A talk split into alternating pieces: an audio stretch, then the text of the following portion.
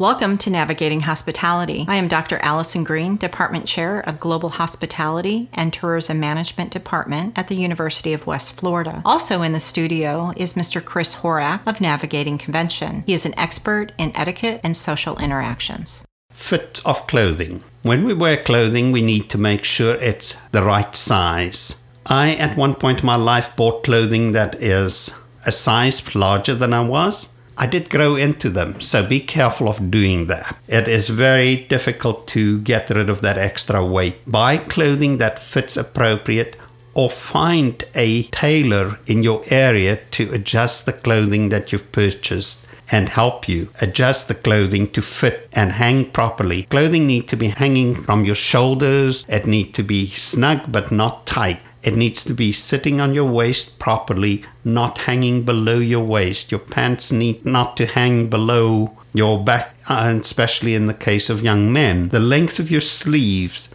don't look like your fingers trying to escape the sleeves. Make sure that you're wearing a jacket in gentleman's case. Just peek out that your hands are properly out of the sleeve, else it looks like you're scared of doing work. Your trousers, they're not bunching up on your shoes. As skirts for the ladies. If you go for an interview, I always prefer that you wear something that sort of cover the knees because you are going to sit down and people are looking you over all the time. They may be looking your eyes while they're talking to you, but they're also seeing the whole picture. And you have to be very, very astute of the message you're telling about yourself, what you're wearing, if you're applying for any position in a corporate situation. Thank you for listening to Navigating Hospitality. This podcast is brought to you by partial funding from the University of West Florida's Instructional Technology Enhancement Project.